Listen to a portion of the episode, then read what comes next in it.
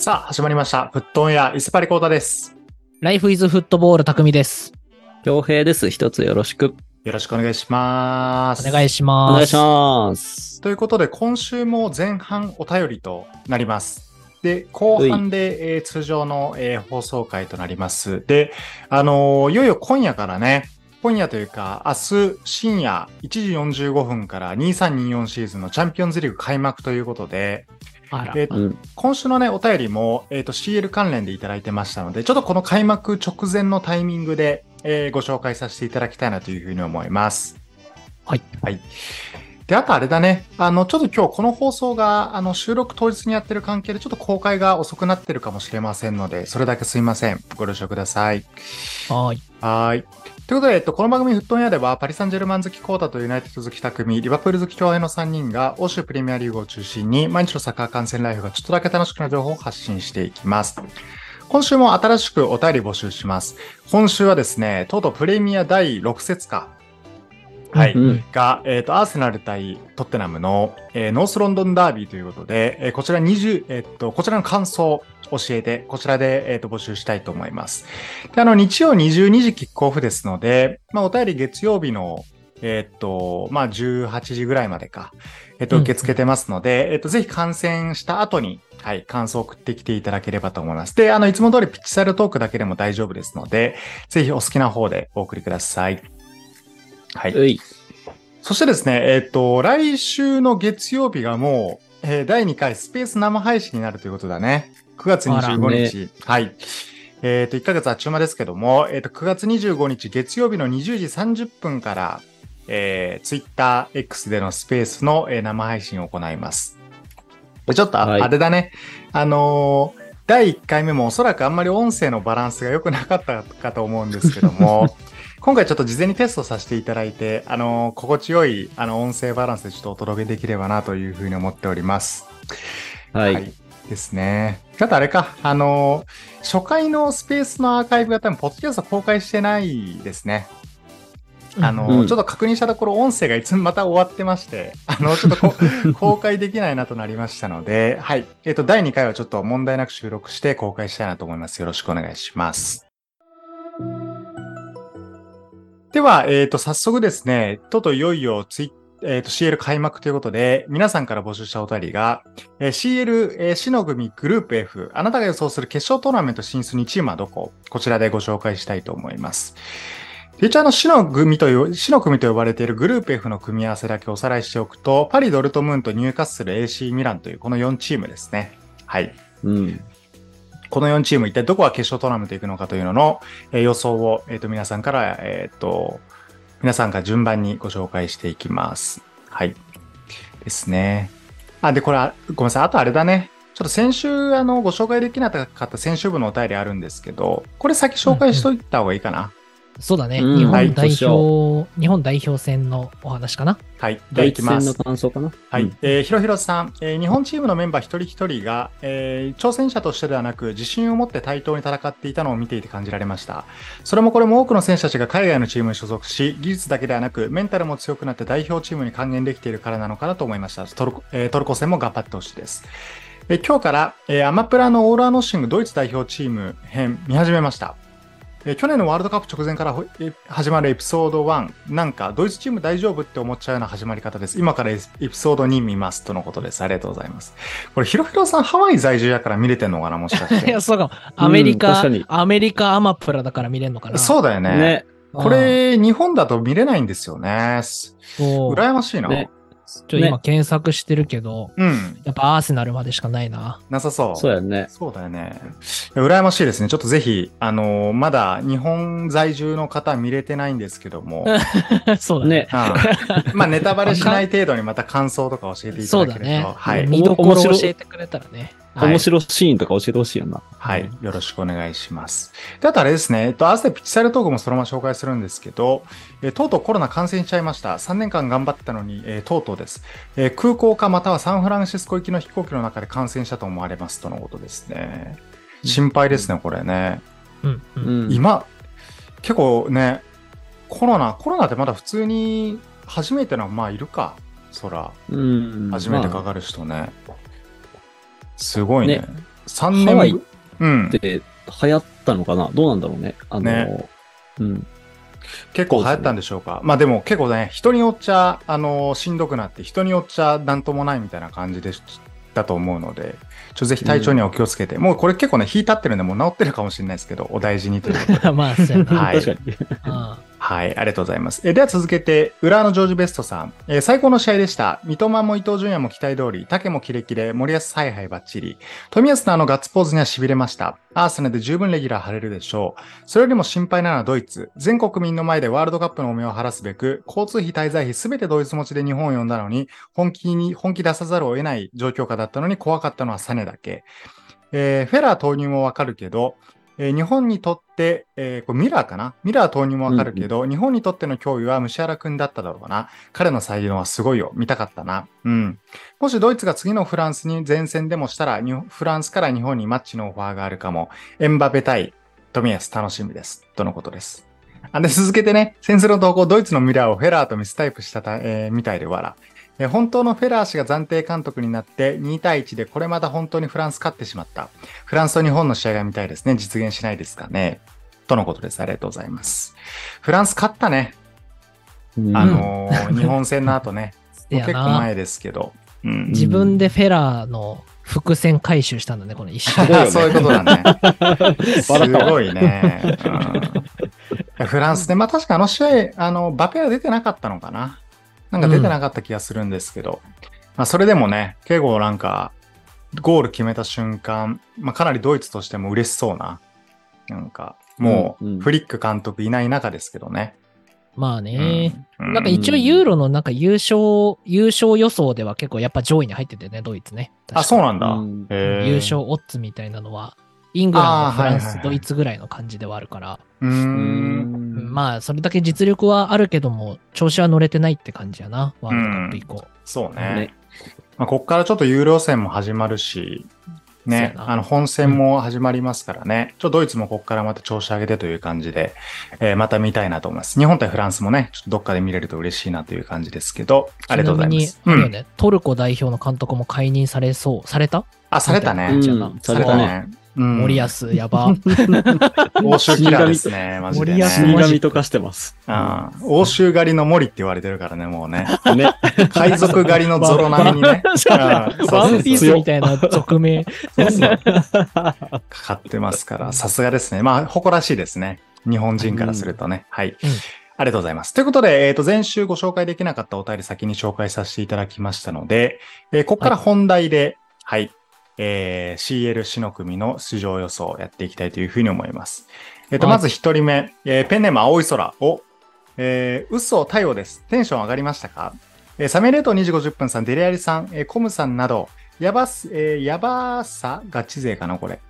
合ってる、はい。うんえー、やばさガチ勢が、えー湧き出てきましたね。非常にいい傾向です。ただ私はリバコさんを敵に回したくない一心で、丁寧な下ネタを心がけ、えー言い回しに気をつけております。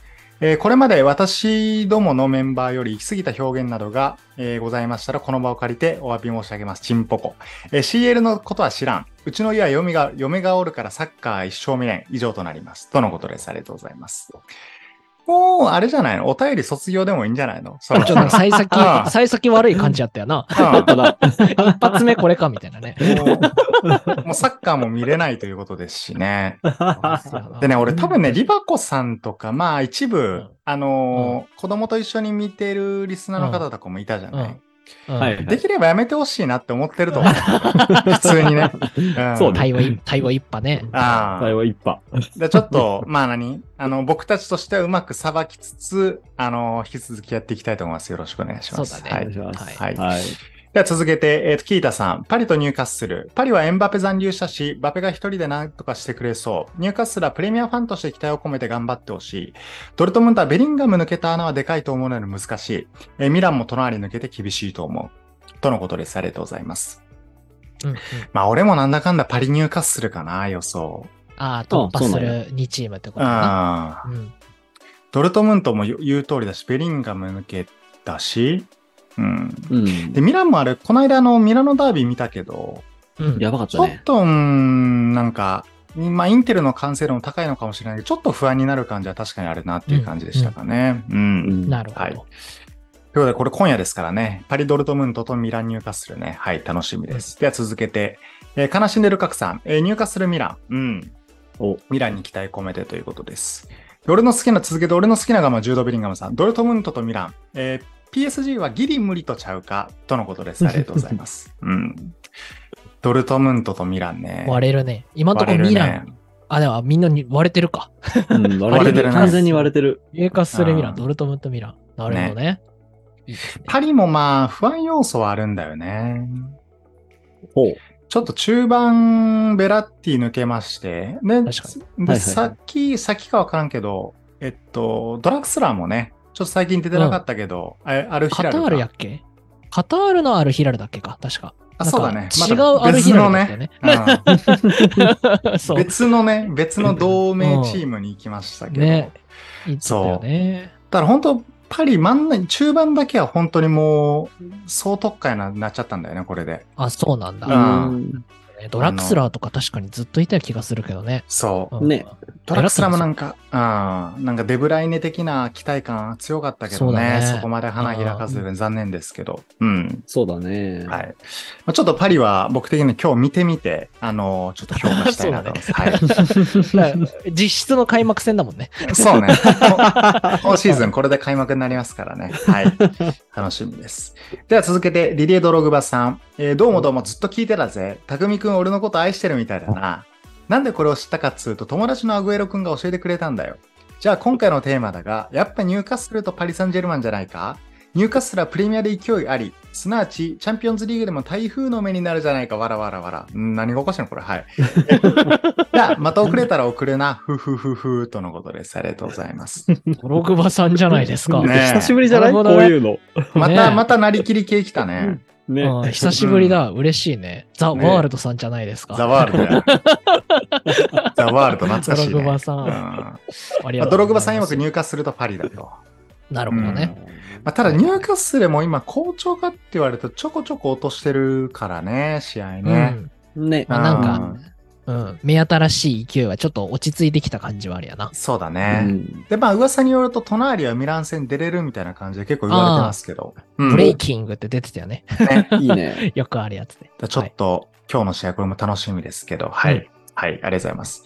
では、続けて、ケッケンさん。えー1位はミランで2位はドルトムントでは、ミランは流れが良く、ドルトムントは、まあ、なんとなくです。とのことです。ありがとうございます。意外とミラン、ドルトムントも多いね。そうだそうだミラン意外、やっぱ人気だね、ミランはね。そうね。うんうんそうそう、わ、わからんのよね。そのインテルが強すぎんのか、なんかね、まあそうだねそうね。ちょっと今日ミランが入荷するでやってもらってわかる感じはちょっとあるかもなという感じですけどね。ねうなんかさ、ニューカッスルも言うて落としてるの相手あれなのね。よく見たらリーグ戦、シティ、リバプール、ブライトンの相手に負けてるっていう、なんか結構割と強豪に負けてんだね。見てるとね。そうね。ううん。だそのみ、えっ、と、その入荷するとミランで、まあ、どこまでお互いやれるかっていうのは注目ですね。はい。うん。ありがとうございます。では続けて、えードミニク・ショボクナイさん、えー自分が予想する進出2チームは1位ミラン、2位パリです。セリー勢は今年も躍進してもらいたいので、個人的好みで、えーミランはトップ通過です。わら。えーレオン、プリシッチ爆発してくれ。えーパリはエンバペとルイス・エンリケの2人の調子が、えー突破の鍵になってくるかと。えー逆を言えば彼らがつまずいた場合は安定しづらいと思います。あとはドルトムントも結構怖いですが、ニューカッスルは、えー欧州での経験値不足が響くかもですね。ただ本音は全く読めないです。どこが突破するにしろ勝ち点差は開かないと思ってます。得失点差で EL 行きに9点ら、えー9点直下とか全然あるかもしれないので、今から試合が楽しみです。とのことです。ありがとうございます。なるほどね。うんう。ーん、そうね。なんか一一説によると、パリ・サンジェルマン、うん。うんあの、まあ、エンリケの指示を聞かずに勝手に3人がカウンターしだしたら強くなるんじゃないか。結構言われてるな。せやな。うん。まこれはあるよね。コロムアニ、デンベレ、エンバペかな。うん。はいはい言われてますけど、ちょ、それも楽しみですし。あ、そっか、んその3トップなんだ。そう。新しいね、確かに。なんかちょっとね若返りしたね、なんか。そうだね。で真ん中だけもしかしたらアセンシオとかになる可能性もあるかもやけど。あ、そう、あ、アセンシオ、そうじゃん、確かに。そうそうそうそう。ねやば。えー、全然違うメンバーやな、確かに。ね。だ結構、ば今、バペがキャプテンなのかなうんあ、そうなんだ。はいそうそう。ちょっと新しい風な感じで今日見れるかもですね、この後ね。まあね、はい。うんエリケ先生はちょっとなんか文句言って終わりそうな気がするね。そうね。はいはい 結局。楽しみです。あとね、ミランもね、あの、まあ、結構今、レオン頼みな感じもあるかもしれないので、うんうんここもね、注目ですね。うんうんはい。ありがとうございます。では続けて、ペップの娘の彼氏さん。えーこんにちは、一皮向けたい、賑やかし担当のデリアリでステッカーください。F グループ、死の組って言われてますが、なんかパッとしないと思うのは私だけでしょうか？どうせラウンド16かラウンド、えー ベスト8で敗退するパリ。国内優勝もできない毎年主力がビッグクラブに引き抜かれるドルトムント。フロントがまとまりきらないでビッグネームがいないミラン。勢いが1年しか続かなかったニューカッスル。どんぐりの背比べですね。こんなどんぐりの中で決勝トーナメントに上がる日曜も上げるとするならば、ミランとニューカッスルですかね。まあ、どっちもトーナメント1回戦で負けると思うけど、とのことです。ありがとうございます。やっぱシティズンは厳しいね。なんか優勝してるだけあってね。あっすよな。すごい厳しい、ね。辣な、辛辣な見解だったね。ね基準が上がっってるね。そうまあ、デリアリ先生はどっちかって、なんか、あれだよね、ユナイテッド好きなんだよね、多分ね。確かそうやったっけ？うん、確あ、か。そうだっけ？え、違かった？あれ？違ったごめんね、間違ってたら。あ、ごめん。俺、ね俺、久保一号さんと間違ってた。ごめん。あそうやうんごめんごめん。フットゴンやレジェンドの中だとね。はいはい、レジェンドで。ねはい。はいなるほどね。いや、でも、だラウンド16かラウンド8で敗退するパリはまあ言われても仕方ないだろうっていう感じがね。飲み込んだね。あるけどね。まあ、あとドルトムントとか、まあ、わからんけど、なんやろな、今年また、あんまりこう無名なチームが、そこまで期待値の高くないチームが結構俺ベスト4とまとかまで行くっていうのはね、毎年結構あるあるですから、うん。うんうんそんな上行かないんじゃないって言われるチームの方が意外と行く説はね、なんか毎年見てるとありますから、はい。うんどんぐりはどんぐりなりにちょっと頑張ります。はい、ありがとうございます。はい ちょっと根に持ってない？では続けて、えーとペンネーム、ナンジャーマニーさん。えーかっこ俺の好きなティーはアンスファティさん。えー希望はミラン、ドルトムントだけど、多分現実は、えーパリミランになりそう。えー頼むからパリは EL に行ってくれ。そしてムバッペの絶望する、えー顔が見たい。でもマジ最近はパリリーグ戦調子悪そうだからワンチャンあるわらわら楽しみ。どのことです。ありがとうございます。と 悪そうなやつですね。うんこれね、悪そうね。パリはね、あれなんだよね。あのー開幕何節か、まだバペの契約とかで揉めて、確か出てなかったんだよね。うんあ、そうなんだ。だ本当にバペ、ネイマール、メッシ全員いない状態でやったのかな、最初ね。もうん。で、コロンマーニもまだ決まってなかったでしょ、開幕の時って。う、うんうんデンベルとか含めて、そう。まあ、だからもうこれはね、あの、見当違いですね。はい。プレシーズンマッチだったんだね、まだ。これ、あの、こ開幕5節ぐらいまではプレシーズンマッチですね、これね。はい。まあ、今夜は結果で示してくれることを個人的には信じたいと思います。ありがとうございます。では続けてアグエロさん。え順当にとは言いませんが、ミラン。そしてやっぱりエンバペの活躍が見たいのでパリ・サンジェルマン予想します。でもドルトムントもニューカッスルも当たり前に手強い。やっぱりパリ・サンジェルマンとニューカッスルにします。今でもあった死の組シリーズ、今までもあった死の組シリーズで一番死の組という言葉が当てはまるんちゃいますかね。エンリケ無視してカウンターサッカーしたらパリ・サンジェルマン勝てる。そろそろ強いパリを見たいですね。とのことです。ありがとうございます。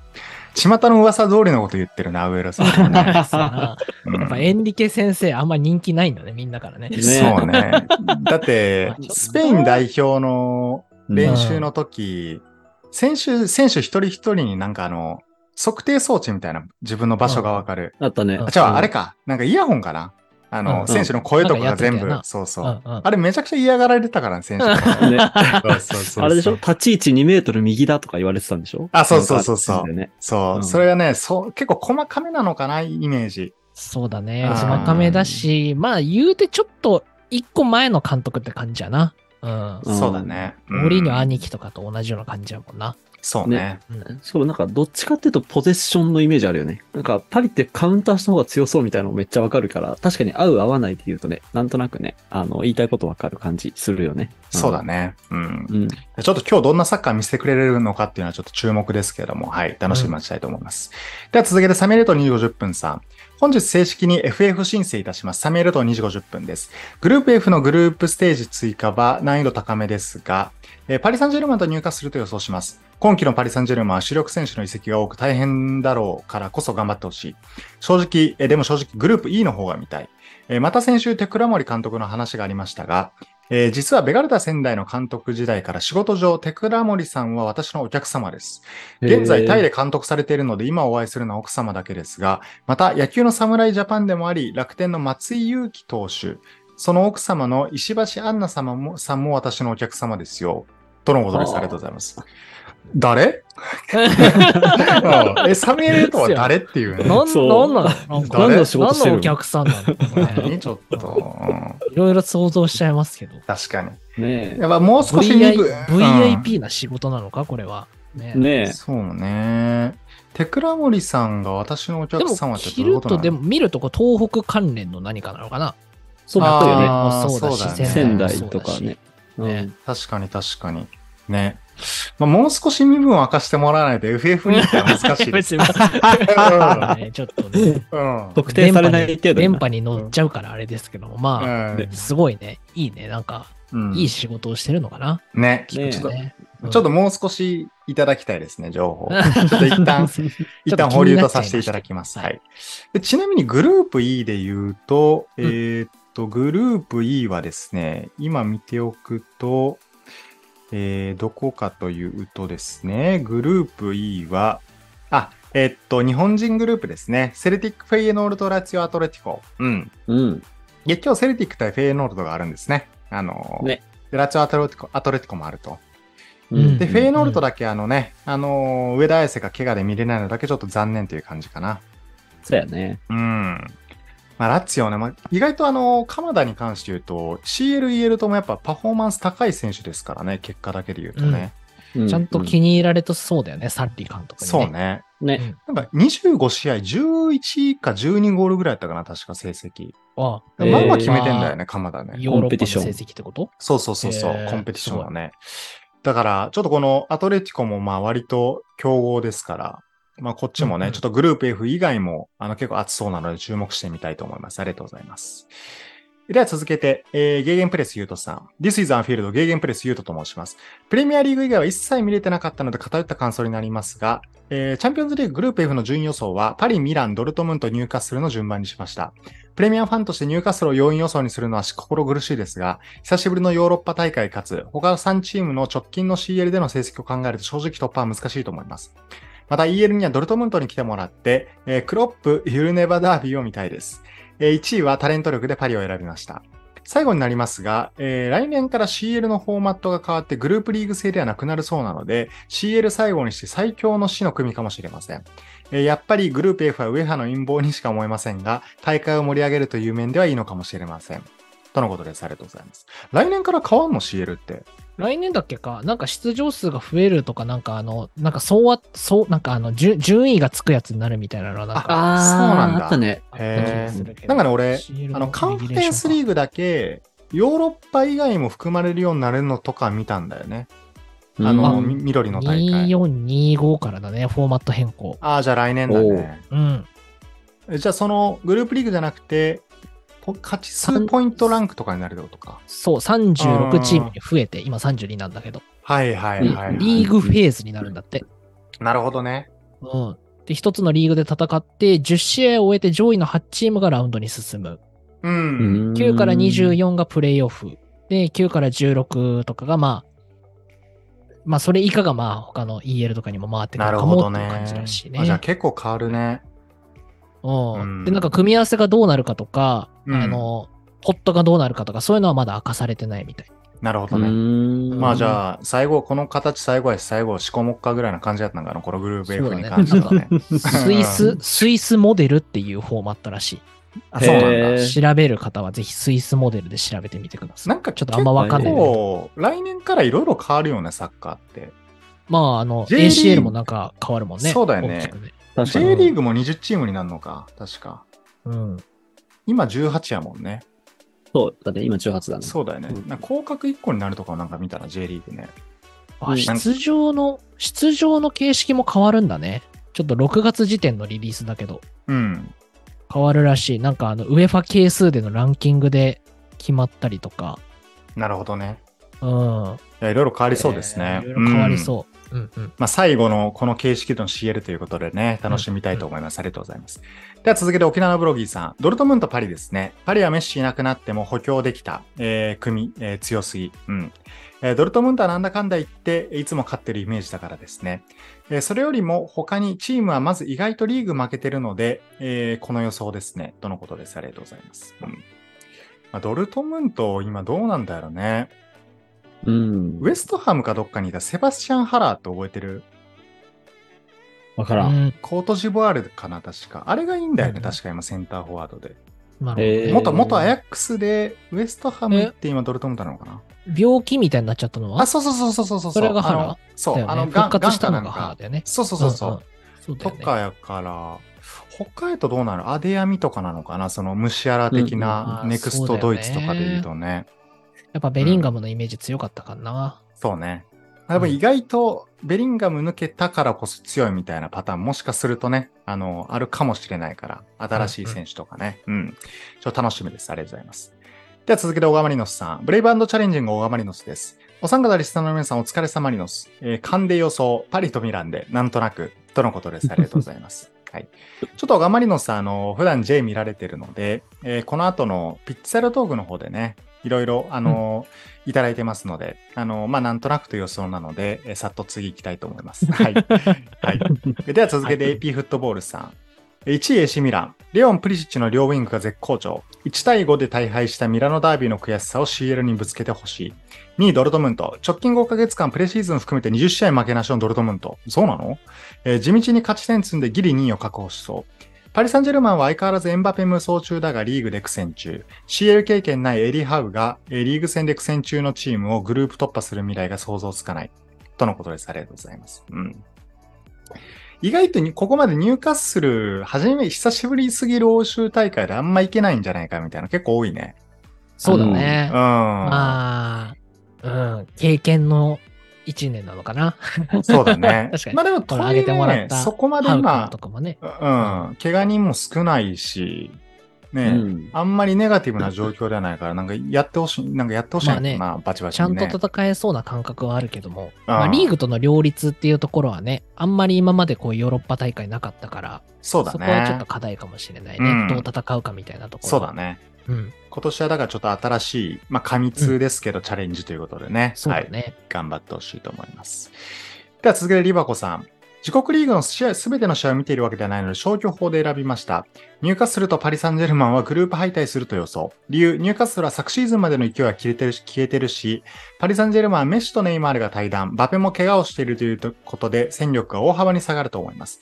というわけで、残ったミランとドルトムントが勝ち、えー勝ち上がっていくのではないでしょうか。とのことです。ありがとうございます。いやいや、ウスマン・デンベルいますからね、こっちはね。うんいやめちゃくちゃうまいよ、やっぱり。うん両利きウスマンがいますからね。そう。いや、俺全然ネイマールと同じぐらいドリブルうまいってやっぱ思ってるからね、素でね。大丈夫？まだ遅刻してない？大丈夫かな？大丈夫。あの、そ ちゃんともそもね、もう、馴染んでる。そう。そもそもそういう感じじゃなくなったのよ、もうね。あのあそうなの？そう。最近のね、デンベルはね。バルサ後半ぐらいからやっぱ練習誰よりも早く来る系のキャラに心変わりしたから、彼はね。うん。あ、そうなの？そうそうそう。勝手に結婚式したりしない？大丈夫？しあー、大丈夫した。で、あ誰誰だっけな、ウパメカノだけ呼ぶかなんかやったかな、忘れたけど。あ、そうそう。いやなんか親友だけ呼ぶみたいなね。そうそう。だし、なんかフォートナイトしすぎて遅れましたとかもないですからね、さすがにね。いい年ですから。うん。まあ中の人変わった？地元というか母国に帰った感じやもんな。あ、そうね頑。張ってほしいね。そうだね。で、まあしかも10番ですからね、背番号ね。ああ、いいじゃないですか。ネイマール頑張ってほしいね。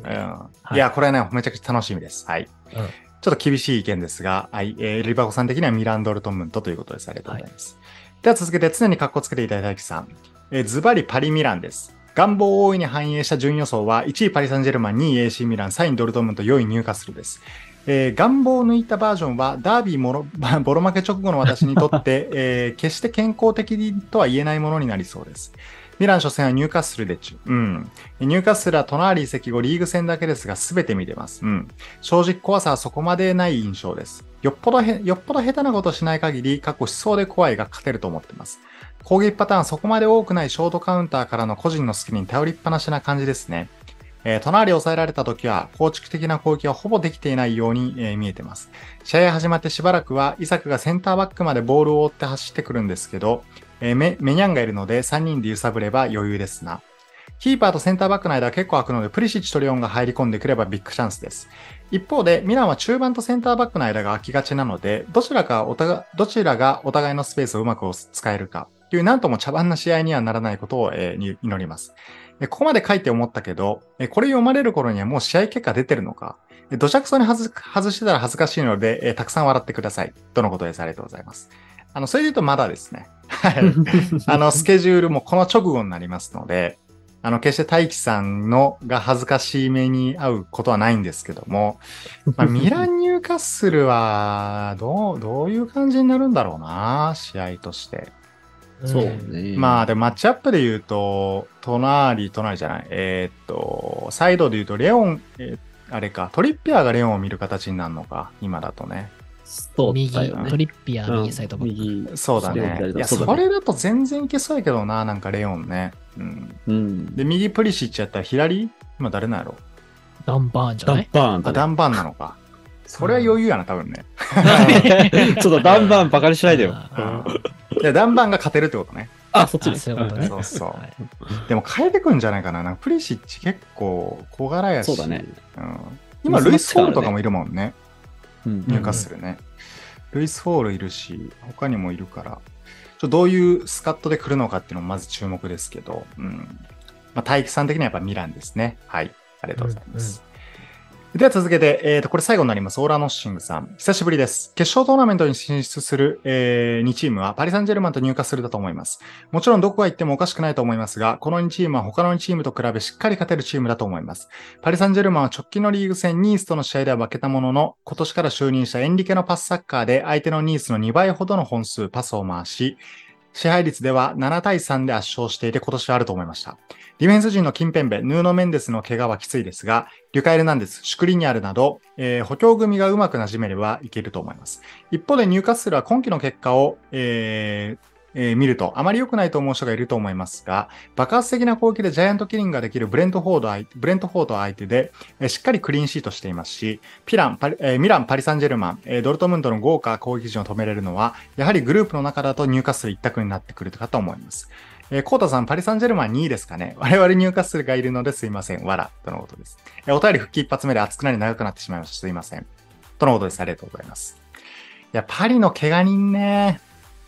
キンペンベまだ怪我だし、うん、キンペンベずっと怪我してるよね。あ、まあそうだよね。うん。そう。で、ヌーノ・メンデスがそうだね、怪我で。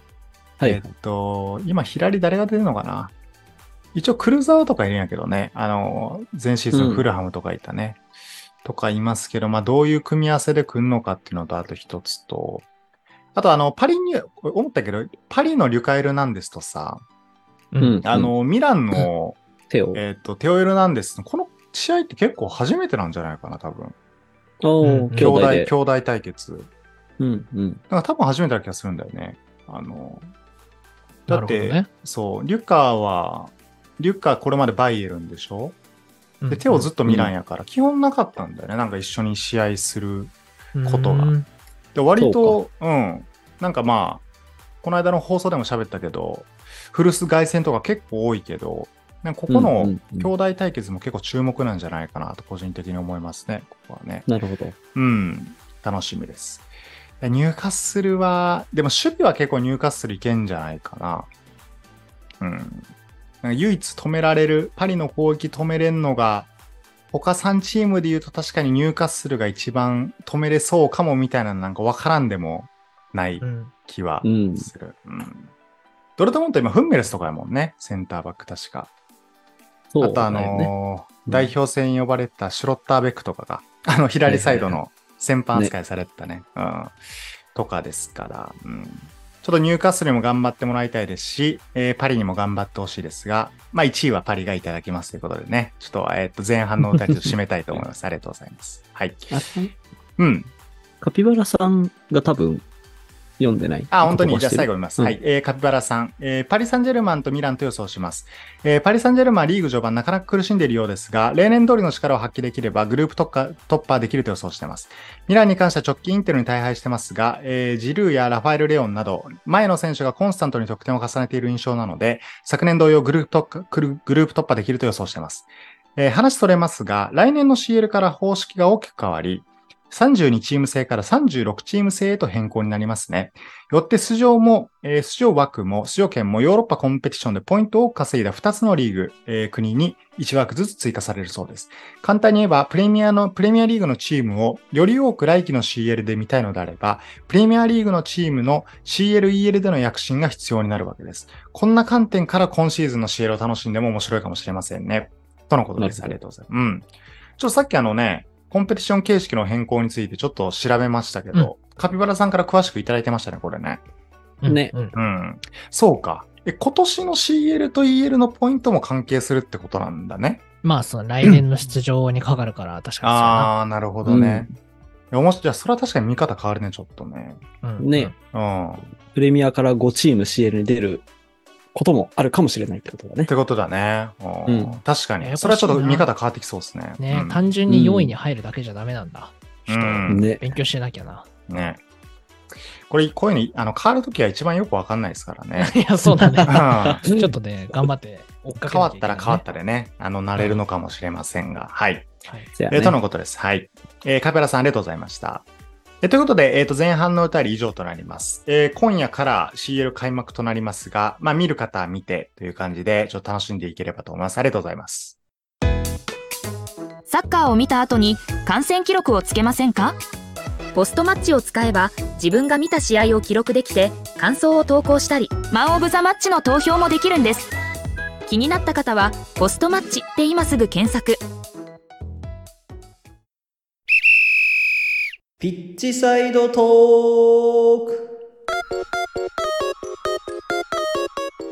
では、ピッチサイドトークのコーナーにね、行こうと思います。ピッチサイドトークは、えーこのコーナーではリスナーさんから寄せられたお便りテーマ以外で話したい他のリーグの情報や相談、小ネタなどフリーテーマでワイワイする紹ワイワイ紹介するコーナーです。ということで、早速、一人目いきますか。はい。えーと、青い空さん、かっこ太陽さんですね。で、ピッチサイドトークの始まりがアスカキララです。まあ、真面目なやついきます。わらと来てますが、えー皆さんが実際にサッカーをプレイするときの好きなプレーは何ですか？私はボランチで出た時の守備全般です。えーここから少し長くなります。えーいろいろ好きなプレーはあるのですが、特に相手のセンターバックプラスアンカーとかでビルドアップしている時に出しどころがなくをなくして蹴らせるとかは自分が相手をコントロールできた感じがしてたまらないですね。あとは、ボールホルダーに寄せた時に運ばせたい方向と反対方向の重心を若干高くして、隙があるように見せつつ、スピードアップしたところをチャージして奪うとか。で他には縦パスのコースをギリスライディングが届く距離感でわざと開けてるように見せてインターセプトとか。えー基本的にはダビーのポジショニングミスで、えーセットして、どこだ、ね、で、セットして意図した流れで奪うのが好きです。これは組織個人ともにそうです。え意図した流れという観点では、えー前プレ、前にプレッシャーかけるときに遅延する選手はめっちゃ嫌いですね。走れないのは仕方ない時がありますが、サイドハーフが前に出た時に連動できないサイドバックとかはほんまにサッカー知らんでやろうなと思ってしまいます。えー余談ですが、ゲームの入りで意識していることはワンプレー目で相手のキーマンを削ることです。相手の、相手にこいつの近くは嫌やという先入観を持たせて、ボールがない時にもプレッシャーをかけます。えメンタルが弱そうな選手がいる場合は、コーチングで、こいつに入ってもあんまり怖ないぞ、などと言ってメンタルブレイクしに行きます。そのあたりは、チーム内での会話のやり取りを盗み聞きして、ヒエラルキーを推測して当たりをつけます。えートータルすると、えー守備時の、守備の時の振る舞い、対戦相手の分析、叱るべきタイミングでのプレッシングなど、仮説の検証を繰り返すことができる守備は大人になってからこそハマりました。ジュニア年代とかでディフェンスやりたくないって言ってる未来のスターたちには、ぜひ守備の楽しさを覚えてほしいです。と、いただいております。ありがとうございます。ありがとうございます。ありがとうございすっます。ごい真面目。急にすっごい真面目。うんいやーでもね、あのー守備って、あのー確かにちっちゃい子とかはね、あんまりこう、うんうんね、うんうんやりたがらないみたいのはあるけど、こういう面白さあるよねっていうきっとあのサッカーについての気づきのお便りだとも思うんですけど、二人はと、最近そもそもサッカーは二人はしてるのかい？匠はしてるんじゃない？結構。うん、月1で、あの、プレミアパブのサッカーのやつの対戦相手にいる。対戦相手にいるんだ、あれ。対戦相手の、そう、お得意様がうちだからさ。そう。はいはいはい。でも埼玉スタジアムでやってるよ。第4クラブ。えー、はいはい。あの人工芝とか。あ、そうそうそう。そこいいよね。好きなプレーなんだだろうな好きなポジションとかじゃなくて、プレーなんだよね。これ、質問がね。あもうね、ゴール決めて、ゴールパフォーマンスするが好きかな。やっぱレパートリーはいっぱいあるからさ。うんそうだよね。匠はいっぱいありそうだね。ううんん匠はポジションはどこなの？え、どこだろうな。え、サイドハーフが多いよ、いつも。あサイドハーそうなんだフが、うん。右、右サイドだね。はいはいはい。うんなるほどね。あれなのね。足が速かったりとかのね。いっぱい走いっるポジションやりがち。そう。汗っかき役なのね。そう。うん。そううんうんかそうか。そうなんだ。コータは現役の時は？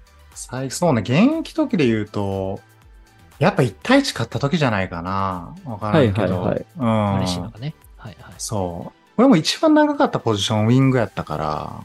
うんうんうん。そあんまイメージないね。うん。ねそう？そうなんだ。絶対走んなそうじゃん。いや、あの、それで言うとね、あのー結構ね、守備せずに怒られてたね。守備せずに怒られてたね、割とね。そっちだよね。メッシュタイプだよね。そうそう。うん、そう。な懐かしいな。まあでもそうやね。対人勝った時は一番嬉しかったかな。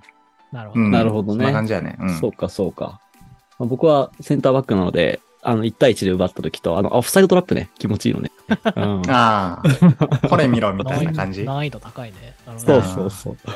あれ気持ちいいですね。まあ、うんいろいろね、ありますけど。そうか。じゃあ、あれなんだね。あの、俺はセン、ん？ディフェンス、匠は中盤？まあ、中盤というかサイド。で、コーダは割と前目のウイングだったんだね。まあみんな違うんだね、ポジションそうねんいやー、フットエアリスナーの人とかとね、いつかサッカーとかできるといいね。うんそうね。いつかやりたいね。うんそういうのもね。うん。ね。はい。そういうのもちょっとね、長期的に見つつで、はい、行っていきましょう。じゃあはい次行きますか。はい。はいえー次、キータさんです。えー今年の夏は、甥っ子のためにカブトムシを取りに行きました。えーオスメス合わせて100匹ぐらい取れました。大量でした。えーお三方はカブトムシ取りとかしますかと来ております。しないね。さすがに。しないね。うん100匹？業者じゃん。すごくない？そう、業者やね、ほんと。輸出でもする ワンチャン、ワンチャン密漁よね、これでもうね。本当に、生態系が崩れる話になってくるな。すごい。こんなんなそんな取れるんだ。ね。ねすごい好きな人とかいるよね。あのーいやいるうんあ仕掛け、仕掛け置いたりとかのやつでしょ？昔結構虫キングとか流行ったやん。あ俺らの世代って。世代だね。流行ったねうんだ結構詳しい人いるんじゃない？うんじゃんけんねねえ。虫キングという名の。あのゲーセンのねね。うんそうカード、カードのやつやね。あ懐かしいあったね。うんうんすごいな。そうかう。んすごいね。いやでもカブトムシとか見ちゃうよな。虫とかね。あんま好きじゃないけど、なんかそういうやつはなんか見ちゃうんだよな。確かに。まあまあ、池袋、池袋でね、毎年あるんだよ、夏に。なんかその珍しい昆虫販売店みたいなやつがあそうなんや。へえ。大学生の時池袋よく行ってたからさ。う。うんんうん。夏になるとやってんだよね。あの、コーカサスオオカブトとか売ってんのよ。あー、あのね、南米のやつやなえ。結構高いの？うけど結構高いの？割と割とちゃんとあするし。そうなんや。へえでもね、あの、季節を越え越せないんだって。やっぱ、冬眠とかああ、なるほどね。こあの、シそうなんだーズンだ。けです、みたいな感じで。はいはい。さすがになーって感じで、まあ見るだけ見て。なるほどえ。まあでも、かっこよさはちょっとわかるよね。この、うん。わかる。おー角はいはいはい3本あんのみたいなね。ね、いやいや クワガタ含めてね、なんか。あ、そうそうそう。ギうんラファ、ギラファなんちゃらとかね。確かに。はいはいちょデジタルデトックスで一回ぐらい言っときたいね。カブトムシ狩りみたいなね。そうだね。教えてもらおう、キートさんに。ねうんキータさんにいい、いい場所をね、教えてもらいましょう。は はいい。ありがとうございます。はい。次じゃあ、ケケケンさんです。えー、ノリッチ今年マジで昇格いけるかもと来ております。ありがとうございます。うんノリッチは今、チャンピオンシップ何位なんだろうね。早く、時期尚早じゃないですか、これは。まあ、ちょっと気早いね、確かにね。ちょっとね。調子いいってことなのかな。まあ、ノリッチ、それで言うと毎回昇格はいけそうやと思うけどね。毎回プレイオフに出てくる感じはあるよね。うん。そうだよ。ね。今、レスター2位なんだね。まあうんレスタうん。なるほ。ど。あ、このプレストンっていう1位のチームどこなんやろ、これ。プへレストンノーンド FC。へえ。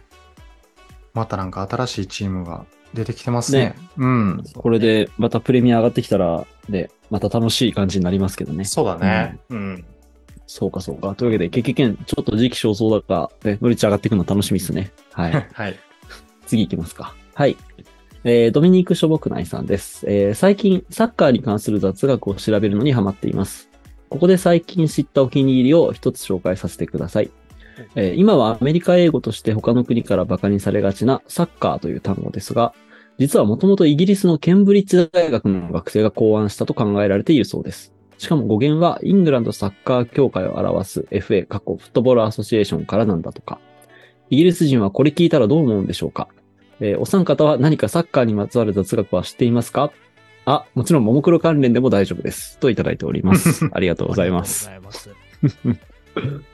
うん。もうね、雑学といえば、匠のコーナーがね、ありましたも Do んね。you speak やんそうじゃん。懐かしいね。匠のね DS、今、あの、無期限休止中ですけど。中ですね。昔放送の最後にあったんだよね。ちょっとうん本を引用して雑学をね、紹介するコーナーがね。もしまだ聞いてなかったら聞いてください、しょぼくないさんも。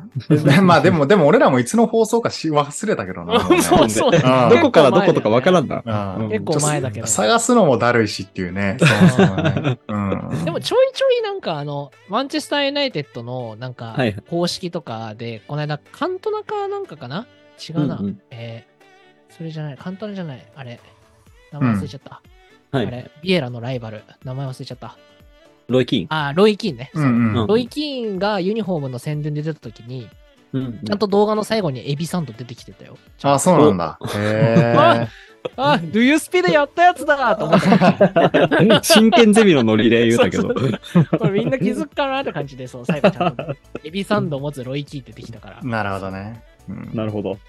ちょっとエビサンドの意味知りたかったら、しょぼくないさん、ちょっと過去回聞いてね。うん。シークバーを最後の方にやってくれればね。ねいつかはわからんっていうね、放送のタイミングはね。うん。はい。そうですね。はい。というわけで、実はそんなコーナーもやってましたっていうね、うん感じですかね。はい。じゃあ、次行きますか。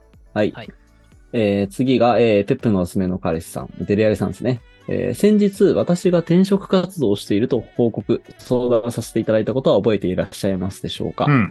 えー相談のおかげもありまして、無事2社内定をいただきました。お、おめでとうございます。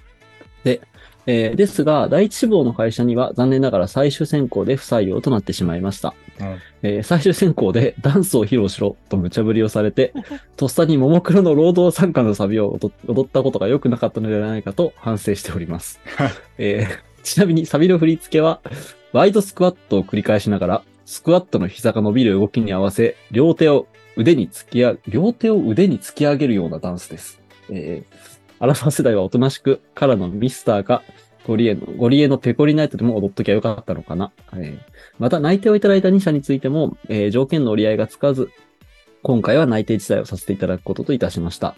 えー今の職場で頑張れよとマラドーナシンがおっしゃっているのだと信じて、置かれた場所で避けるよう、これからも精進してまいりますので、今後ともよろしくお願いいたします。スターベーション・ワイト・フィリップス。めっちゃ足早いやつ。ウィーレでお世話になった方も多いのではないでしょうか。わら。えーそんな私を採用したいという企業さんがありましたら、ぜひ DM をください。知る単位はやりません。といただいております。はい。ありがとうございますあ。りがとうございます。えー、てんこ盛りでいただきましたけどね。はい。うん。まあ、うんとりあえず、えー会社、ね、あの、転職活動を結局受けて決まったけど、今のところで頑張るってことですけど、まあね、あの、今のところで頑張るっていうふうに思えたなら、それはそれでね、あの、転職活動してよかったですねっていう 話かな。うんえいかんかったんかいって感じやけどね。俺的には。結局。ねうん まあね。で、あの、まあ、でも最終選考でダンス披露しろって言われるような会社にはいかんでよかったんじゃないですか？そうそうそうそうな会社なんて思うアイドルにでもなろうとしたんかみたいな感じね。ええ逆にやめときなさいよっていう感じやね。あの、ねこの情報だけ見るとね。うんねそうね。いや、あの、あれだね。労働参加のサビうんデレアリさんにはこんなレベルの企業はふさわしくなかったってことはもっと高みを目指せる人間っていうことですね。まだまだあると。ああ、素晴らしい。はいうん蹴るのも勇気いるんじゃない？わからんけど。そうだね。うん確かにね。断るのも大変だからね。うん労働参加のサビってどんななん？匠これ。本当にスクワットしながら手をこう、こうあ、上に突き出すのか。あそういうことか。上にこうはいはい突き上げるのを繰り返す。なるほどね。へはいーはいはいはいい。や、でも衣装がこれ、ね、うん。衣装が省エネクールビズっていう、うん。あの、半袖半ズボンのスーツの衣装なのよ。なるほどね。懐かしいな、ロードさん。労働あ、じゃあちょっとあれなんや。企業向きの、だ あの、しあれそうだねでビジュアルではあるんや。あ一応。あの、猛烈に働こうっていう歌。いやー、やば。一番あかんやんアピールをね。うん一番あかんやん。うん時代的にはなんか、あの、違うじゃん。もっと自分の時間を大切にっていう時代じゃん。そうね。違うのよ。もう猛烈に働けって歌。うんなるほど。なるほどね。それやって落とされたんやったらもう手の打ちようないな。そうだねうん面接には一番合ってるような曲かもしれないんだけどね。頑張りますアピールやもんな。はいそうそうそう。ちょっとそうだよな。はいはいははいい。はい。というわけで、あお疲れ様でした、転職活動。はい。はい。次行きましょう。はい、えー、ナンジャーマニー、かっこ俺の好きなティーアンスパッチーさんです。えー、ペンネームどっちがいいと思いますか？えー、ドイツとナンジャをかけたナンジャマ、あドイツとナンジャをかけたナンジャーマニーか、いつものアンスパッチー。えー、ドイツといえばフランスに勝ちましたね。やっぱミラーをうまく使えない監督は失敗するは本当の都市伝説だったと痛感しました。えー、次は暫定監督継続で、わらわら。えー最近文化祭準備が大変です。わら。えーですが、これは恋の予感？お三方は文化祭の思い出はありますか？と、えーいただいております。えー疑問文が多いね。ど、どれからいく？ペンネームどっちがいいと思いますか？からいきますか？あもう、俺はアはい。ンスパティのがいいと思います。お、うん。一票。まあ、うん俺もアンスパティの方がいいと思うな。うん、2票。そうね。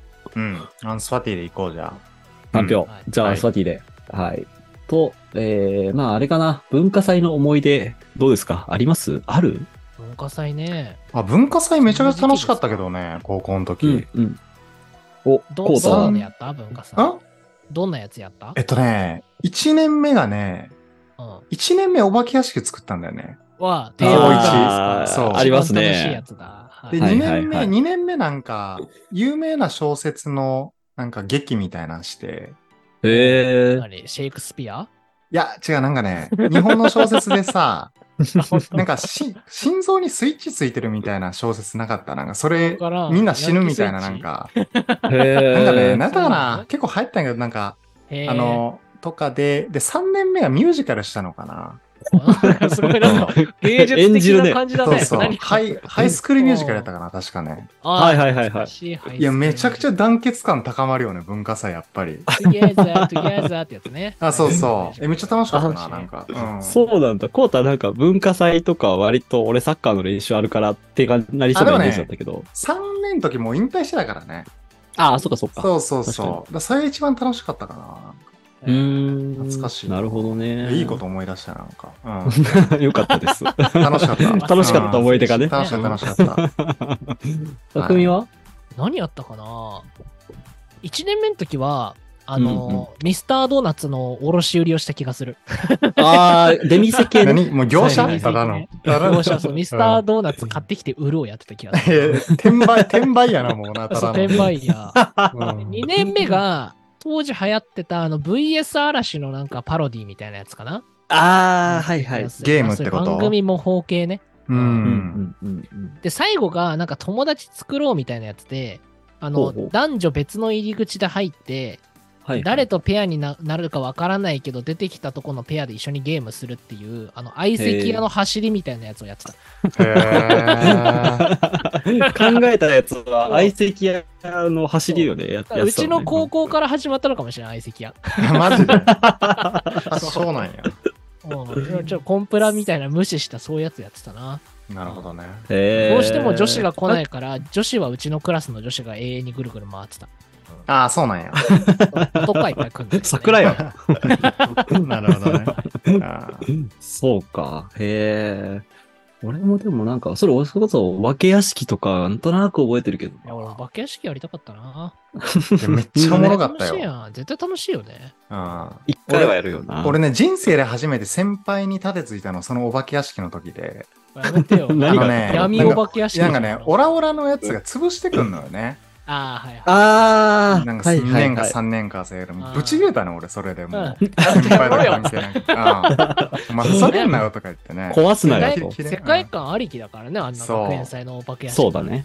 お前、それ壊したら面白いと思ってんの、相当痛いぞって思いながら言ってたね。うん当時ね。それはちょっと正当な怒りだね。そうそう、うん懐かしいな。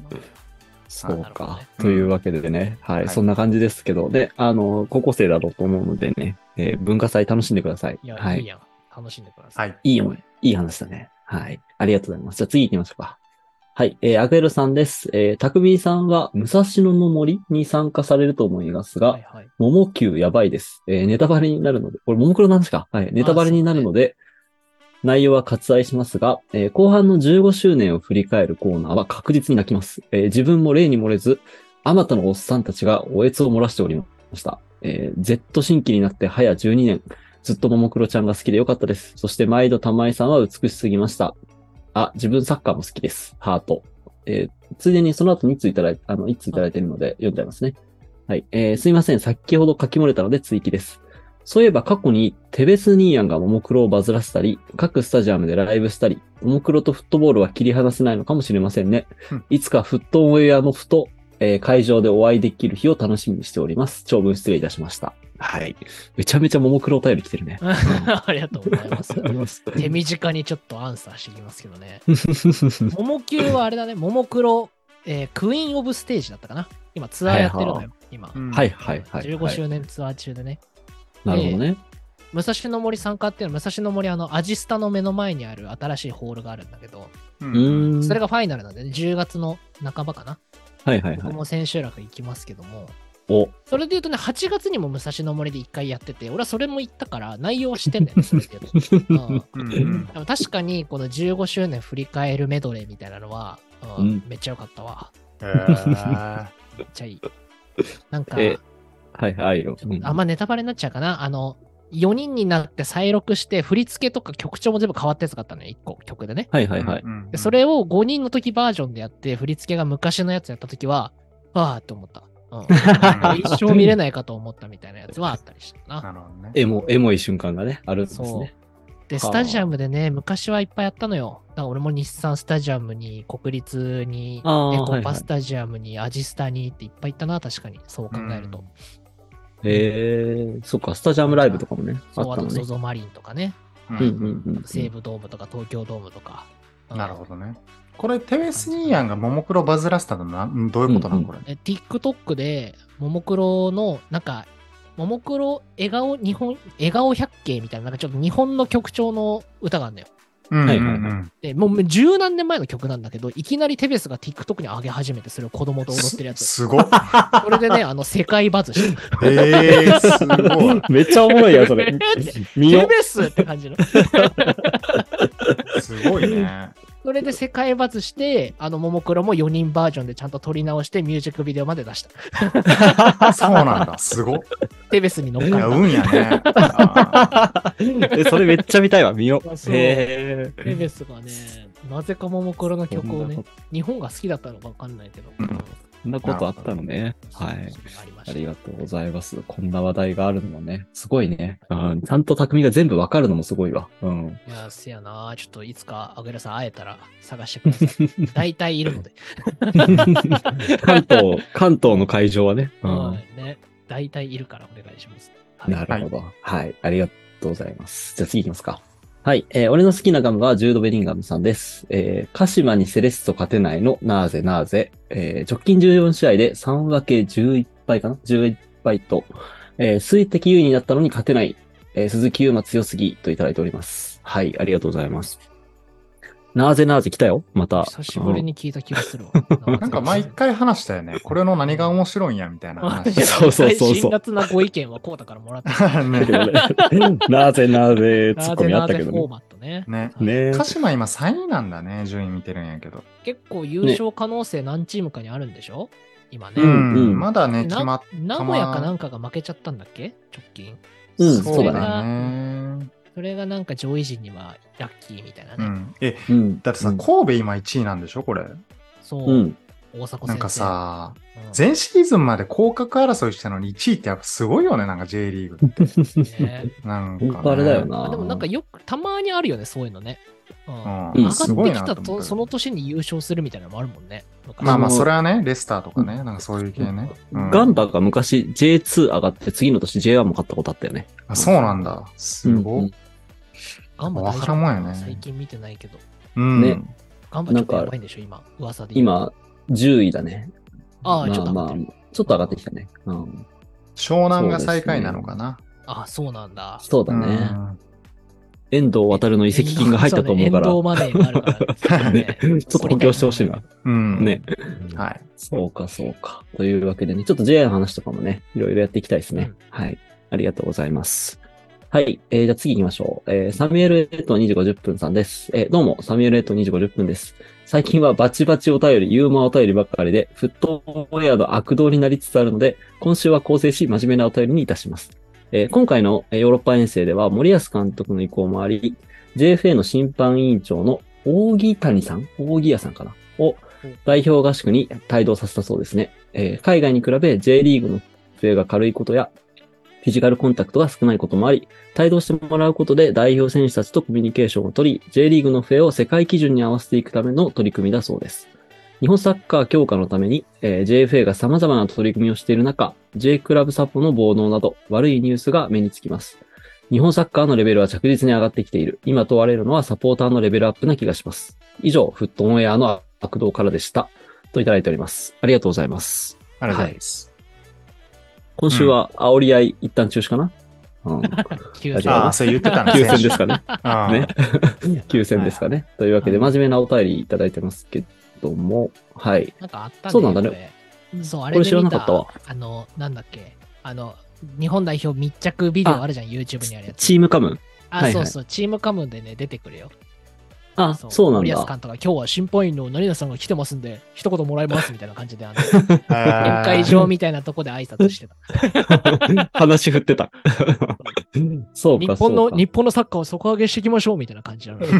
えううんそうなんだね。まあ、そうだね。あのーこういうのはなんかね、いろいろやっていくのはね、いい話。それこそ、あのーあれと、あのどこだっけ？あの、スペインの、うんえセビージャだっけ？の時の、あの、分析官の人入ったりとか、あいろいろねね。はいはい。ね、と取り入れたりとかしてて、ね、こういう動きが、あの、日本の代表の中で行われてるっていうのはね、いいですね。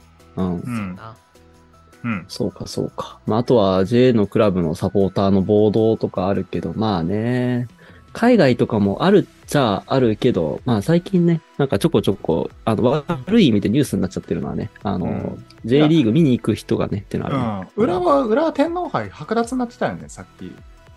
あ、もう決まった、うんなんか出場権確定で出てたよ、なんか。あら。よ、痛いよね。なんか。ね めちゃくちゃ痛い。痛いよな。誇りある大会やぞ、天皇杯。ね え、ねいや、それサポーターにそんなんやられたら、こっち示しつかんよね、なんかチーム側ね。まあねねあそう、そういうことね。クラブ側からしたらね。あ、そうそう。うん頼むよっていう感じになるよね。そうだよね。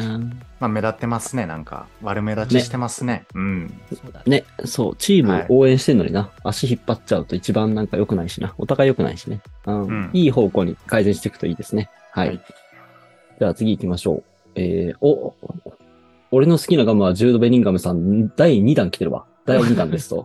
えーピッツァルトーク第2弾です。えーさてお三方、トルコ戦見られましたか？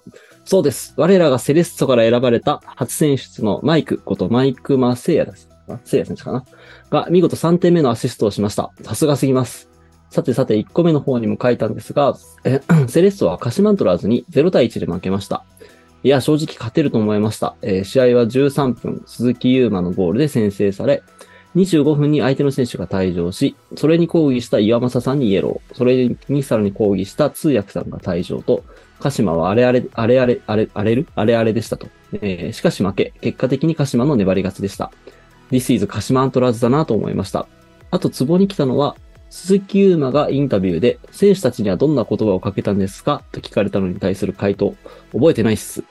と回答していて、いや、ちょっとひどすぎ、わらわらと。ね、まあ、次神戸に勝てばいいので、ということで長文失礼しました。えー PS もいただいてますね。えー読まれてる頃には ACL も開幕します。お三方は見ますか？といただいております。ありがとうございます。はい。まずは、マイクマ選手かな？あれだね。うんあの、まさにトルコ戦の守備から奪って3点目の起点になってたのはめちゃめちゃ良かったですね。うん。い右サイドバックやったよな。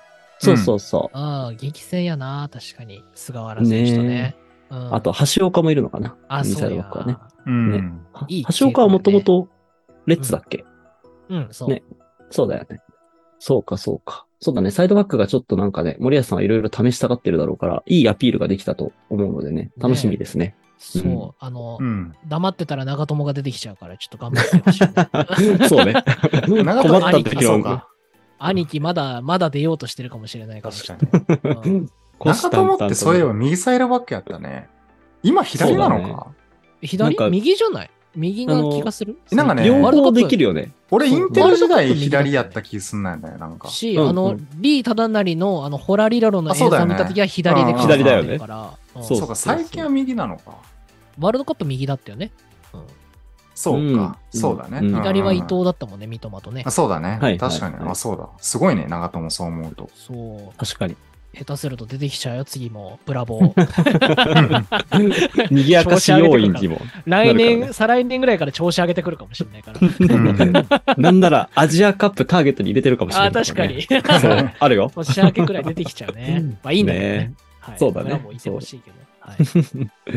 ですね。まあ、あとはそうね、鹿島がっていうのがありましたけど、まあ、J リーグもね、優勝争い今、まあなかなかまだ熾烈なので、えーあの、追っていければと思ってますっていうのと、ACL はあれだね、あのーサウジ組が、あのーどっか ACL の決勝とかで J リーグと当たったら楽しみだねっていうのはね、ありますね。ダゾンだようんね、ACL も確かに。これてか、今やってんだよね、多分 ACL って。うんうん。うん、うん。今、試合やってんのかな？マリノスがやってんのかな、今。マリノスがあった気がする、この裏で。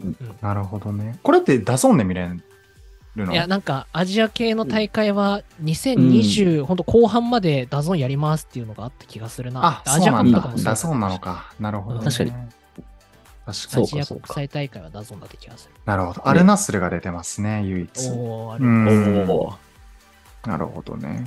うん。アルナ アルナスルと聞かれても誰がいたかも。いやだからロナウドでしょ、アルナスル。ロナウド先輩のやつ、黄色いやってつ。ことは、マネもいる。マネ先生もいる。マネ、ブロゾビッチ、アレックス・テレスとかでしょ、多分。なるほど、なるほあど。ー強っ。いますね。ねでも俺一回ミラノダービーのハーフタイムにアルナスルやってたから見てんけど80分ぐらいから。マジでチンタラしてるよ。びっくりするぐらい。うん。まあね、確かに。ヨうんーロッパと比べちゃうとまだって感いじはやもうね、んもうめあれは深夜に見れないって思っちゃった、今の状態は。ああ、あのあの、なっちゃうやつね。そう、眠くなっちゃいますね。うんサウジアラビア暑いからね。そうね。そうね。ううんん。うんはいうんはい。というわけで、そんな感じかな。じゃあ次行きますか。はい。えー、じゃあ次、えー、カピバラさんです。お、京平さん、通常回で話があったかもしれませんが、ウルブス対リバプールでの、えーロバートソンのゴール、痺れましたね。ボールダッシュ後の長い距離のスプリントと左足でのシュートは、まさにロバートソンの良さが全て詰まっていましたね。ゴール後の雄たけびもかっこよかったです。えーと、ちょうどロボの、えー昨シーズンのアウェイユニフォーム、あの、かっこマーブル調の目がチカチカするユニフォームで観戦していたので、報われた瞬間でした。で デザインが終わっていて、二度と着ないと思っていたアウェイユリですが、縁起がいいのでまた着ようと思います。わらと来ております。うんありがとうございます。通常回実はね、今回後半なのでまだ話してませんが、はい。この試合、そう、ちょっとだけ話しておくとね、あの、ウルブスが前半1-0で折り返したのかな折り返してて、うんうんリバプールがよくある、あのね、あの、めちゃめちゃ調子悪くて、あの、ひどい試合やってるなーの試合だったのを、え後半3点取って巻き返したんですけどね。うん。うんその逆転ゴールがこのロバートソンのゴールなんですけど、確かにすごい、ねあの、サラーに預けていい崩しだったのでね、うん、すごい良かったです、ね。誰誰もロバートさんが中入ったの気づいてない感じだったよね。そうね。そろそろそろって入ってる。そう、センターサークルぐらいから駆け上がっていったからね、ロバートソンね。うんとても良かったですね、あれは。あの、すごく同感です。はい。で、あの、僕が一個だけ言っときたいのは、あのアウェイユニフォーム、あの、確かに去年全然アウェイユニフォーム勝てなかったので縁起悪いんですけど、あの、俺デザイン好きなんですよ、これ。ええ京平も持ってるよな。買ったやつこ持ってるれだよね。持ってる。これこれあの。そう。エリオットの。そう、うんサイコキネシス。うんそうそうそう。なのでね、僕はデザイン好きですよってことだけ伝えとこうかなと思いますかね。はい。かな？じゃあ次行きますかね。はい。えー、次、えーヘアドライアレックス監督です。お、さあから来てますね。え皆さんもコメントしていると思いますが、日本代表とトルコ戦を見ました。えー得点は入りましたが、ディフェンスラインが下がり、プレスが効きませんでした。遠藤選手と富安選手が入ると、ラインが上がり、守備が安定しました。やはり三笘選手と久保選手、合わせてこの4人は外せません。えー堂安選手と田中り、あお堂安選手と田中碧選手は所属チームを考え直さないと、このままでは埋もれてしまいます。えーさて、長い前置きでしたが、本題、えー誰も言わないであろう、えーユナイテッドの、えーブライトンでの敗戦です。イギリスの新聞でも言っていましたが、右ウィングがいないフォーメーションで、えーマクトミネーが三笘選手にぶっちぎられ完敗でした。やばいことにもう来季のチャンピオンズリーグが怪しくなりました。といただいております。ありがとうございます。はい。まあ代表戦はね、あの、前の方でもちょっとマイクマ選手の話とかありましたけど、そうね、堂安選手、田中碧選手は、なんかこう、ちょっとあんまりね、あの、目立たなかったかなっていうのがありましたけどね。最後、奮起に。中、田中碧は結構言われてるよね。SNS 見てると。うんうん。ねこのまま2部のチームにいていいのかみたいなとことか、え、ねそう。2部のチームでも日本代表と同じ扱いをしないよみたいな監督でね、監督そうだ言ってたりとかね。うんね頑張ってほしいけど。確かに。うん。頑張ってほしいね。うん。っていうのと、どうですか？ユナイテッドは、えーブライトン戦、まあ多分後半でもちょっと話すと思うけど、軽く、匠さん、どうですか？終わりだよ。な一言。きちいよ。うん。ちょっと後半で詳しくこれは話しましょうかね。そうだね。ちょっときちいよな。そうだね。というわけで、まあ後半でね、がっつりじゃあ、はいあの、各試合の話はしましょうか。はい。はい。次行きましょう。えっと、ゲーゲンプレスゆうたさんです。えー先週のピッチャルトークで落ち込んだ時に思い出す言葉や曲をお聞きしましたが、タマレボを超えるぶち上げ曲は私もないと思いました。えー ただ、ただテンションがどん底の時は、タマレボのような曲より、そっと背中を押してくれる曲の方が私は好きで、そのせその筆頭が You'll Never Walk Alone です。えーあなたは一人ぼっちではないというタイトルと歌詞、えーそしてアンフィールドに響く歌声は、人生がうまくいかなくても決して一人で悩みを抱え込まなくていいよとメッセージをくれる応援歌のように思います。えー疲れた時は YouTube でアンフィールドの奇跡の試合前の大合唱をよく聞いています。えーまたこれがきっかけでリバプールを応援したいと思うようになった曲です。えー次回以降に良ければリバプールを好きになった経緯などお話しできればと思います。えーまた第5節はロバーツソンの逆転弾に痺れました。私もサイドバックだったので、得点を得点をした時の喜びはこの上ないものがありました。えー今シーズンの滑り出しは昨シーズンに比べ好調なので、このまま行ってほしいです。えー、ユールネバーウォークアローンといただいております。ありがとうございます。まあユ確かにね、ルネバきっかけで好きだったよな。ね、すごいね、入りがね。新しいね。ね。ゆるネバはね、あのーまあそうだよね。あのなんかいろんな時にこう響くのはいいですよね。なんかあの、選手が怪我しちゃった時とかもさ、なんかうん一人じゃないよ、周りがいるよみたいなメッセージにもなってたりとかっていうのもいいよなと思うので、僕も大好きですけども。はい。うん。そうね。あとあれだね。確かにテンションどん底になってる時に、たまれぼ流されるとちょっとついていけないみたいなのがあるかもしれんな。確かにね。ダメうんスーパーフライ。ダメそう。そう。あとあの、普通にたまれぼ愛を込め、てあ、そうね。愛を込めて花束の方聞けばいいんじゃない？そしたら。あっちはね、ちょっとしっとりしてるからね。うんそう、スーパーフライ縛りで、ちょっと。そうね。後半の色を、色言うところあるじゃん。いろんな色の名前言うとこ。あそこ好き、俺。スーパーフライ。スーパーフライね。ありますけどね。はい。というわけで、まあ、あの、あとは、あの、リバプールの試合の話もいただいてますけど、これはね、あの、先ほどもありましたが、後半でね、しっかり話していきましょう。はい。じゃあ次行きますか。はい。えー、岡マリノスさんです。えーお三方リスナーの皆さん、9月も半ばを過ぎたのに、まだまだ日焼けしている岡マリノスです。えー17日の日曜日に、小一の息子の、えーサッカーチームが、秋の市民大会で優勝、すごい、えー春準優勝だったので、雪辱を果たしました。市民大会といっても、市内の4チームが集まっての大会なのですが、ただ、えっ、と、息子のゴールはありませんでしたが、みんながいつも以上に力を出してくれて、想像以上の出来で素晴らしかったです。この年代は成長速度が半端ないですね。えー年明けにはもっと大きい公式戦があるようなので、しばらくはそこに向けてのトレーニングになります。えーサッカー素人のパパコーチの私も一緒にボールを触っているので、それなりに上達している気もします。ただ、リフティングはまだまだできませんが、わら。えー遅くなってしまいましたが、間に合ったでしょうか配信を楽しみにしています。といただいております。ありがとうございます。いいね。お子さんのサッカー大会、うんうんうん優勝おめでとうございます。おめでとうございます。ねえ。子供の時なパパコーチとかもね、ありましたよね。そういえばね。うん、うんうんうんうん。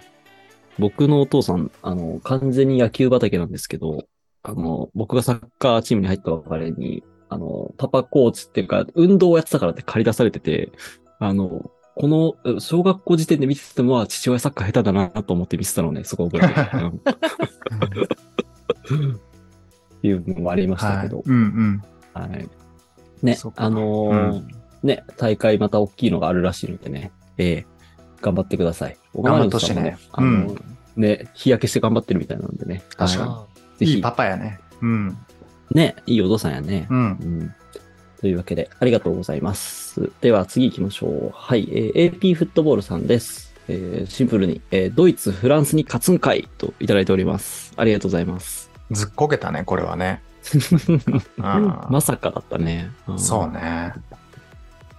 暫定監督で勝ったのかな？うん。ね。まあ、フランス、まあ、フランスもまだまあ、てかあれだよね、ポグバはね、薬物判判定出たよね。ああそういえばね。そううん。あったね。ドーピングなのかな？あれは。そう。と言われてるのか。うん。でもユナイテッドの時からさ、なんで俺ばっかり毎回ドーピング検査させられるんいやそうだよね。インタビューまたかいみたいな感じだったけど。ーもう今回ばかりはガチなのかな。やってたんかいと思ったけど、逆に。ね そんな言うてたのに。うん。わざとじゃない可能性もああるんだよね。ああいや、そう、そのパターンもあるよね。うんおなな、うんおなな昔そうだったよね、なんか。そうだよね。なんか出ちゃってうんみたいなね。意図的じゃなくて処方されたやつが、実はダメだったみたいなね。あうんーちょっとそれ、フランスで思い出したけど、それが心配ですね、個人的に。いや、そうだよ。もしだって、あれだよ。あの、有罪だったら4年ぐらい停止らしいからね。あ終わりやそうなんん。30、35とかになっちゃうよ、僕いやーもう終わりやね。引退とかなっちゃうな。うんも。しかしたらね。ね。そうか。確かうんにな判。決を待ちましょう。う。うんん。待ちます。気づいたらポグバトークしてたけど。はい。はいありがとうございます。はい。えー、じゃあ次。えー、常に格好つけていたい大輝さんです。えー、お、転職するかも。えーそしたら通勤時間減るかも。そしたらポッドキャスト聞く時間減るかも。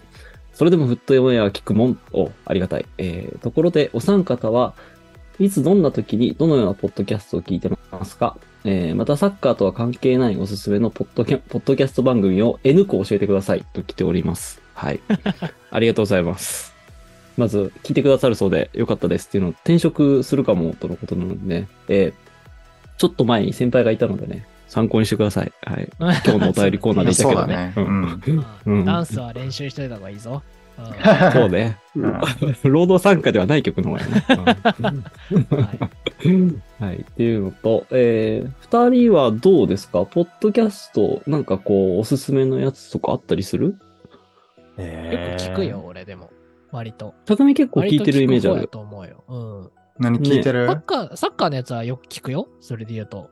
それこそサカプルも聞くし、ああ、そうなんだはいは。聞いてるんや。うん。リトリートタイムとか、あの、はいはい平木さんとかやってるやつかな。はいはいはいはいうんうんはライバル系のやつ聞いてるかな？フットボールア55とかい。ライバルね最。近更新ないけど、更新ないけどね。とかう、んサンドの飯よりサッカー観戦とか、ベンさんのやつとはいはいか、それこそ、あの、はいはい。クラッキーも聞いてるし、そう。はい割と更新されたら聞いちゃうかな。あ、聞いてるんやね。聞いてるねすごいね。そう。うん全然関係ないとこだと俺、あの、ガジェット大好きだからさ、あの、YouTube とかしりはいはいはい。それ系は聞いてるかな。なんか、なるほどね。あの、キックス今村って俺があの、もうなんか神のように崇めてるガジェット YouTuber がいるんだけど、はいはいはい。うんううんその人がやってるオールド鮮魚フェスティバルってやつとか、ーん。ガジェット系、大川祐介ガジェットの話なのやつとか普通にそうそう、あ、でも、そのね、オールド鮮魚フェスティバルは、ガジェット YouTuber がやってんだけど、ガジェットの話はしてない。あ、そうなんだ。あそこはちょっと、うん何？ちょっとオフなオフな感じで。あ、そうそうあと、大川祐介の部屋っていう、これなんかガジェット系なんだけど、うんこの間のアップルの発表会あったじゃん。あの iPhone の発表。はいア 15? ップルの、アップルの現地に行って、そう、撮ったやつとか、そういうのね、結構面白かったりする。うん。えー。みんなやってるんだね、ポッドキャストね。それ系かな、でも、うん。ガジェットかサッカーかっていう感じかな。とりあえず流してる、いつも。えー いつ聞いてるかで言うと。う。ん。どうやろうな。ポッドキャストやと俺最近ちょっと今見てるけど、聞いたのやと古典ラジオかな、やっぱり聞いてんの。もう、大レジェンドじゃないですか。うん。ねいや、普通面白いね。普通面白いし。白いね。うんどのエピソードから聞いてもおもろいしね。う。うんん歴史学べるから面白いかな。うんポッドキャスト最近あんまりかな。ラジオ垂れ流しとかあるけど。そう、ラジオだよはいはいね。うん。オールナイトニッポンとか。うん。ANN はね、確かにね。うん確かに。ぐらいですかね。はい。うんあうんももクロのラジオかな。あ、なんかやってるよね。30分ぐらい。。あ、そう、ももクロクラブって日曜日にやってるそうだよね前見たわ。あ、本当。うん。ありがとうございます。あ、違う違う、あのね、立場あの、ラジコで、あ、流れてるわって思って横にシュッとしただけね。うんあーそういうことねあの、存在確認をしたっていうだけです。すいません。はい。はい古今東西とかやってますから。秋といえば、みたいな。おもんなさそうやな、ちょっと。逆だったわ。感想が逆だったわ。おもんなさそうやな。うち俺の楽しそうだな、まあ本人たちが楽しそうだなの楽しそうだね。はいそういう番組です。はいはいはい。そうなんですね。えー僕はポッドキャストはあんまりなんですけど、大体あれです。あの、左、あの、仕事中右に iPad 開いて、あの、ポケモンソルジャーさんの YouTube をずっと聞いてます。はい。だ誰ポケモンソルジャーって知らんわ。あ、なんかね、あの、ポケモン対戦のすごいガチ勢の人が、最近のそのポケモン対戦のか、対戦環境みたいなのがあるんだけど、はいはい。それについてなんかこう、いろいろ、なんかね、二人とか三人とか四人とか出てきて話すんだけど、なんかこう雑談しつつ、ちょっと解説とかをするみたいなやつがあって、へそう。なんか、あの、なんだっけ、かぶっちゃやーよクイズあったじゃないですか、前やったやつ。あの、うんうんうんあれ、あの、ポケモンソルジャーさんの企画を、あの、パク、いや、リスペクトさせていただいたやつですね。はオいマージュね。オマージュなさせていただいたやつですね。。うんはい。みたいな話とかね、ありますけどね。うんうんまあみんなそれぞれね、趣味のやつとかを聞いたりしてるのかな。うん。そうね。うん。はい N 子って言われるとね、難しいな。ねうん。ねえ。俺 YouTube もそうなんだけど、基本ね、おじさんがはしゃいでるやつが好きなんだよね、やっぱ。そうガジェットとか、瀬戸康史とか大好きだからさ、はい瀬戸康史とか、カズチャンネルとか。懐かしいね。もう初期すぎいやへんそれ、そうその人ら。そうそうそう、初期 YouTuber まだ頑張ってんだよ、おじさんたち。そうだね。マックス村井とか。はいはいはい懐かしいんですよ。そのおじさんのはしゃぎがいいんだね、やっぱり。おじさんが iPhone 出て喜ぶやつとか俺大好きなの。はいはいははい。ごめんなさい、そんな感じです。はいはい。そんな感じですか。はい。というわけで、そんな感じでした。はい、次行きましょうか。はい、えー最後かな。オールアナッシングさんです。えー、たくみさんに質問です。身長の伸ばし方を教えてください。えー少なくともダンバーンくらいにバーンなりたいです。といただいておりまあす。りがとうはいござい。ます。じゃあいます2メートルですな。そうですね。いやそやな、2メートル100キロの匠からちょっとアドバイスすると、そうだね。よく、よく食べてよく寝るですね。聞いたことあるやつだった。いう感じそうですな。だね。うんうん。そうね。身長はね。はい。そうね。あとあれだよね。オールアナッシングさんが今いくつなのかにもよるよね。うん。学中学生じゃなかった？確か。そうかそうか。確かにそうな気がする。じゃあもうね、よく食べてよく寝てくださいが一番になっちゃうよな。そうだね。う。うんん。うん。そうか。あんま夜更かししちゃダメだぞってね。んそうだね。コータも結構背高いよね。あそうね180ぐらいある？100今83かな俺多分。?3 のか。そうかそうね。そうそう。いやでも、こればかりはないよ、ぶっちゃけ。だって、遺伝？い遺伝も多いしさ。で、うんうんうんこれといってなんかやったって言われるとあんまないからね。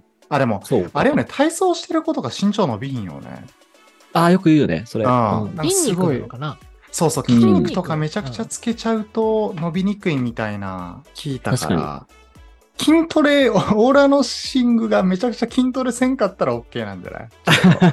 バッキバキほどやらなきゃね。やらなき無理にゃ。筋肉つけすぎちゃうとちょっとなんか、あれかな。確かになんか、あるありそうだね、身長。骨の成長をなんか妨げあ、そうだね、そうそ完全に憶測だけど。う。なんかあの、内村航平とかあの辺も全部そこまで、うんあうん低いのなんか結構それ聞いたなな。るほどね。うんうんうん言われてみると確かにと思ったね。体操部結構あんま背伸びにくいみたいな。